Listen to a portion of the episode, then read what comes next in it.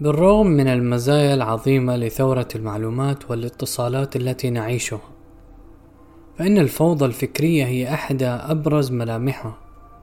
الأجيال التي نشأت في ظل هذا الانفتاح الغير مسبوق في التاريخ باتت تتعرض يوميا لسيل هائل من المعلومات ومع تزايد الدفق المتواصل للأفكار والأخبار يزداد نهم المتلقي للاطلاع السريع والسطحي على أكبر قدر من المحتوى المطروح. فيفقد الكثير من قدراته الدفاعية للمغالطات ويمتلئ عقله لا شعوريا بالأفكار والمعلومات الخاطئة والمضللة التي قد تقلب عقيدته بالكامل. وبما أن الشباب يعيش حاليا في ظل اضطرابات سياسية وتدهور اقتصادي في العديد من الدول العربية فهو يشهد بعينه تزايد الاحتقان والاستقطاب بين أتباع الطوائف والأديان المختلفة. حتى بات الكثير منهم معرضا لضغط التمحيص في أفكاره ومعتقداته إذا كان أرسطو قد لاحظ أن القادة السياسيين يكتسبون شرعيتهم وشعبيتهم من قدراتهم الخطابية وليس من التزامهم بقواعد قواعد المنطق فقد لاحظ الفيلسوف غوستاف لوبون بعد دراسة دراسته للثورة الفرنسية أن القائد الذي يلجأ للمنطق في خطابه الجماهيري يضحي بشعبيته. مما دفع كبار السياسيين في الغرب خلال القرن العشرين الاستفادة من كتابه سيكولوجية الجماهير بطرح الجدل المنطقي جانبا والاهتمام بإلهاء بحماس الجماهير وإثارة عواطفها.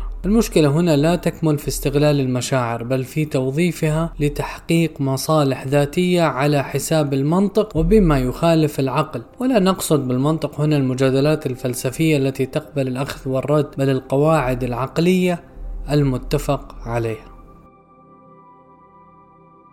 بداية المقال الأستاذ أحمد دعدوش المشرف العام على موقع السبيل. أنقل هذا المقال لأهميته وأحاول اختصاره. أبدأ بأشكال المغالطات وما يسمى بالاستدلال الدائري وأن يضع المغالط حجته في حلقة مفرغة فالمقدمة التي يطرحها لا يمكن إثباتها قبل إثبات النتيجة وهي مغالطة شائعة جدا وتأخذ أشكالا عدة.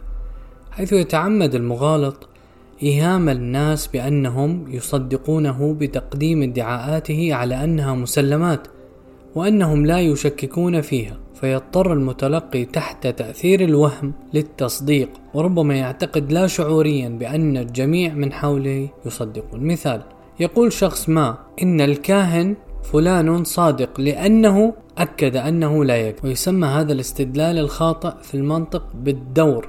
فنحن هنا أمام حلقة مفرغة. فإذا ما سمعت هكذا جملة فاعلم أنها أحد أشكال المغالطات المنطقية التي يستعملها إما عن قصد أو غير المصادرة على المطلوب. هي شكل من أشكال الاستدلال الدائري أيضا حيث يجعل المغالط النتيجة التي يريدها في المقدمة نفسها أو يضمنها جزئيا في المقدمة بشكل غير صريح وهو لا يبرهن عليها بل يفترض صحتها بإعادة صياغتها في النتيجة بطريقة توهمنا بأننا حصلنا عليها كنتيجة للمقدمة. مثال يقول أحدهم إن الإسلام يجرم المثلية الجنسية والمثلية حق طبيعي لدى فئة من الناس. إذا الإسلام يدعو للتمييز ضد الأقلية. فالمقدمة هنا انطلق من أو القائل عفوا انطلق من مقدمة متفق عليها. وهي تحريم الشذوذ الجنسي إلى أنه أراد أن يضع النتيجة في المقدمة الثانية وهي أن الشذوذ ليس سوى حالة طبيعية تتعلق بالجينات فقط وهذا ادعاء غير مبرهن عليه فالنتيجة إذن لا يمكن التسليم بها. التعميم المتسرع. تستند معظم معارفنا العلمية على التعميم الاستقرائي.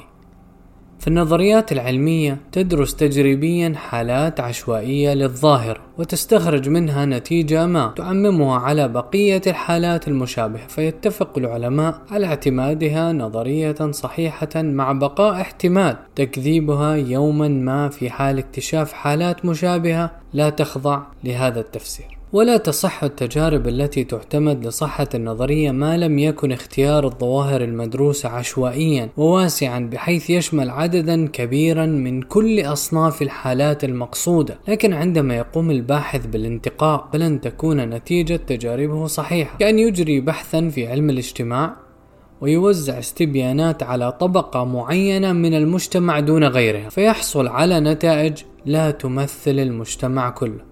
ومغالطة التعميم المتسرع هي تجسيد عملي لهذا البحث الفاشل.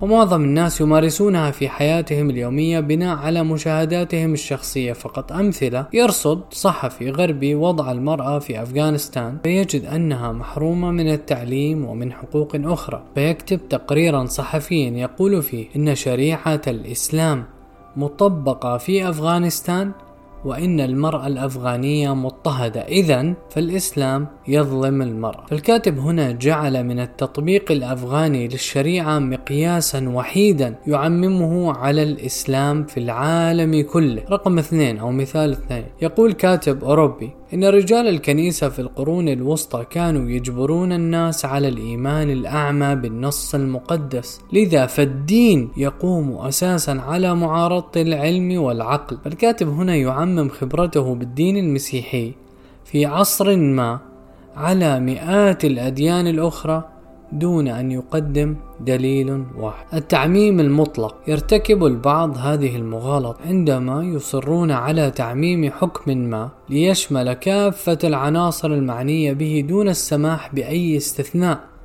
وهذا غير مقبول منطقيا ولا علميا. فقد يكتشف الإنسان في المستقبل وجود استثناء للقاعدة أمثلة.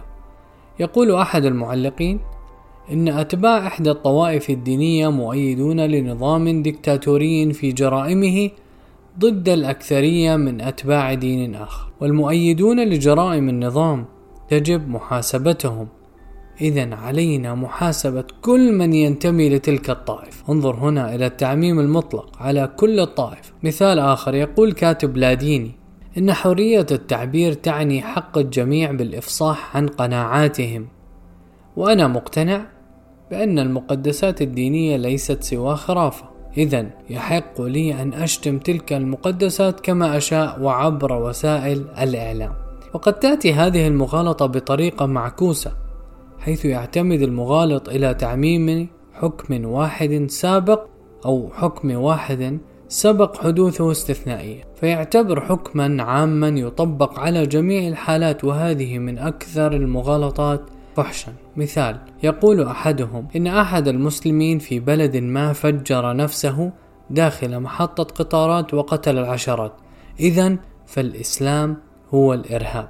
ويمكن أن تصنف أو نصنف ضمن هذه المغالطات بعض التطبيقات المتطرفة للنظريات السياسية والاجتماعية والاقتصادية حيث يرى أصحابها أن هناك تفسيرات حتمية لمسار التاريخ لا يمكن الخروج عنها. وتسمى النظريات التي تحكم على المستقبل بهذه الدرجة من اليقين بالنظريات الحديدية. ومن أوضح الأمثلة عليها نظرية كارل ماركس لصراع الطبقات وحتمية صعود الشيوعية في نهاية المطاف ونظرية نهاية التاريخ التي أطلقها أيضا فرانسيس فوكوياما أواخر القرن العشرين وأكد فيها حتمية صعود الرأسمالية كنهاية للتاريخ البشري ونظريات المؤامرة التي تنسب كل شيء إلى الكائنات الفضائية واليهود واقطاب رؤوس الأموال في العالم وتستبعد وجود أي استثناءات خارجة عن معاييره. مغالطة التركيب. تتضمن هذه المغالطة نوعين.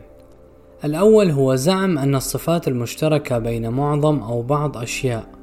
أو أشخاص ينتمون لفئة ما يجب أن تنطبق على كل شيء أو شخص ضمن هذه الفئة على حد. مثال بما أن معظم أتباع الهندوسية لا يأكلون لحم البقر إذا فهذا الشخص الذي يأكل لحم البقر لا يمكن أن يكون هندوسيا وهذا ليس ضروريا فقد يكون أحد الهندوس غير ملتزم بهذا الشرط الذي يفرضه عليه دينه. هذا هو مغالطة التركيب. النوع الثاني هو الزعم أن صفات الأشياء أو الأشخاص يجب أن تطبق على المجموع أي على الشيء الذي تتركب منه الأشياء أو على المجتمع الذي يضم الأشخاص. مثال كل جنود الجيش الفارسي في معركة القادسية كانوا مسلحين ومدربين. إذا الجيش الفارسي لن يهزم. لكن الجيش هزم أمام جيش المسلمين الذي لا يقارن حجمه الصغير أمام ضخامة جيش الفرس. لأن التدريب والتسليح على المستوى الفردي لا يكفي لتحويل الجيش بمجموعه إلى قوة ضاربة.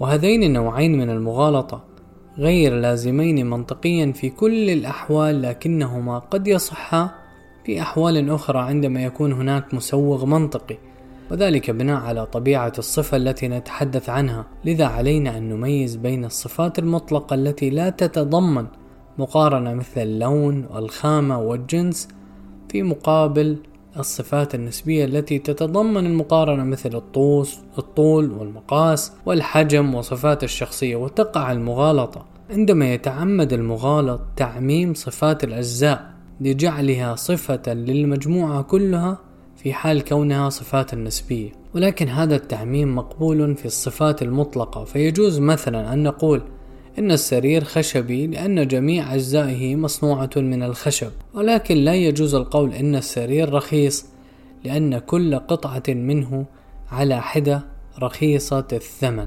مغالطة التفكيك هي عكس المغالطة السابقة بنوعيها حيث يتم فيها الانتقال من الكل إلى الأجزاء. مثال النوع الأول معظم الأديان تتضمن مؤسسة دينية كهنوتية.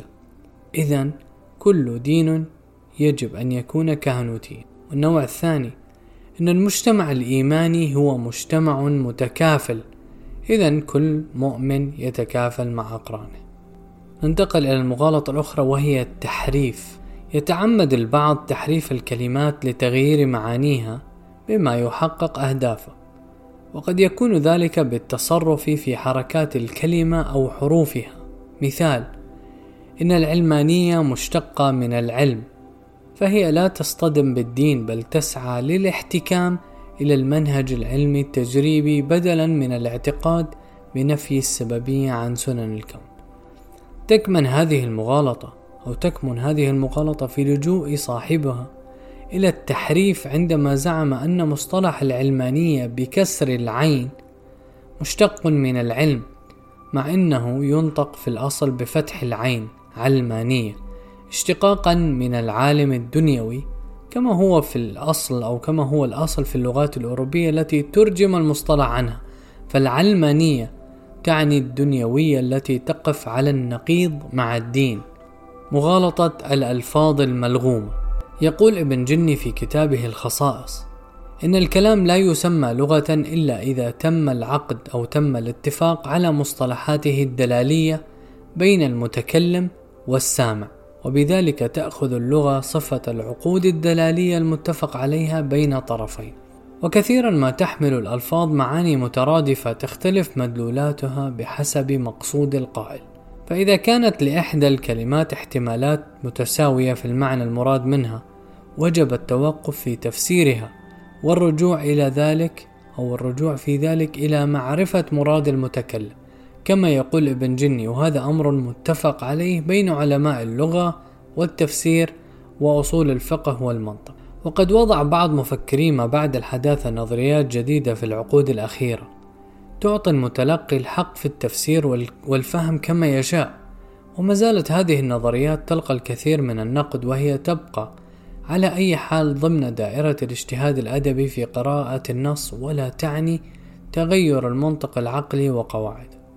إذا فعندما يحاول المغالط استخدام بعض الألفاظ الملغومة بما تحمله من معاني متعددة لصرف الانتباه عن الحجة فهو يرتكب مغالطة منطقية. مثال الديمقراطية تعني حكم الشعب أي منح الشعب سلطة التشريع والتشريع لا يكون إلا لله. إذا فالديمقراطية كفر لكن مصطلح الديمقراطية في الأدبيات السياسية بات يحمل تطبيقات وأشكالا كثيرة وهو لا يستلزم هذا المعنى بالضرورة. من أهم المغالطات من وجهة نظري الألفاظ الملغومة بما ينتشر اليوم في إعلام وحتى في محادثات شخصية مع أصدقاء أو حتى أقارب. مغالطة السؤال الملغوم. يتعمد المغالط في هذه الحالة طرح سؤال يتضمن بذاته اتهاما غير مبرر. فيضع خصمه أمام خيار صعب بحيث تصبح إجابته اعترافا ضمنيا بالتهمة. وهذه الصياغة يستخدمها المحققون في العادة لتوريط المتهم عملا بالقاعدة المغلوطة المتهم مدان حتى تثبت براءته. بدلا من العكس وينبغي لمن يشارك في مناظرة فكرية لا يجيب على مثل هذا السؤال عندما يتعرض له وأن يكشف المغالطة التي تكمن فيه. مثال شخص يسأل خصمه لإحراجه هل توقفت عن تأييد الإرهابيين؟ فحتى لو أجاب الآخر بنعم فهو يعترف ضمنيا بأنه كان يؤيدهم سابقا ويجب على المسؤول أن يوضح للسائل أن سؤاله مركب من سؤالين هما هل كنت تؤيد الإرهابيين؟ رقم اثنين وإذا كنت تؤيدهم فهل توقفت عن التلقي؟ ويكفي أن يجيب عن السؤال الأول بالنفي ولا يوقع نفسه بمأزق. المغالطات المنطقية كبيرة ومعقدة ويجب دراستها وتكرارها وقراءتها من حين لآخر وممارستها أحيانا حتى يتسنى لعقلنا التدرب ومراعاة ما نقرأ ومراعاة ما من نتحدث حتى لا نقع في فخ المغالطات المنطقية. نكمل في جزء آخر إن شاء الله من مقالة المغالطات المنطقية للأستاذ أحمد دعدوش. سلام.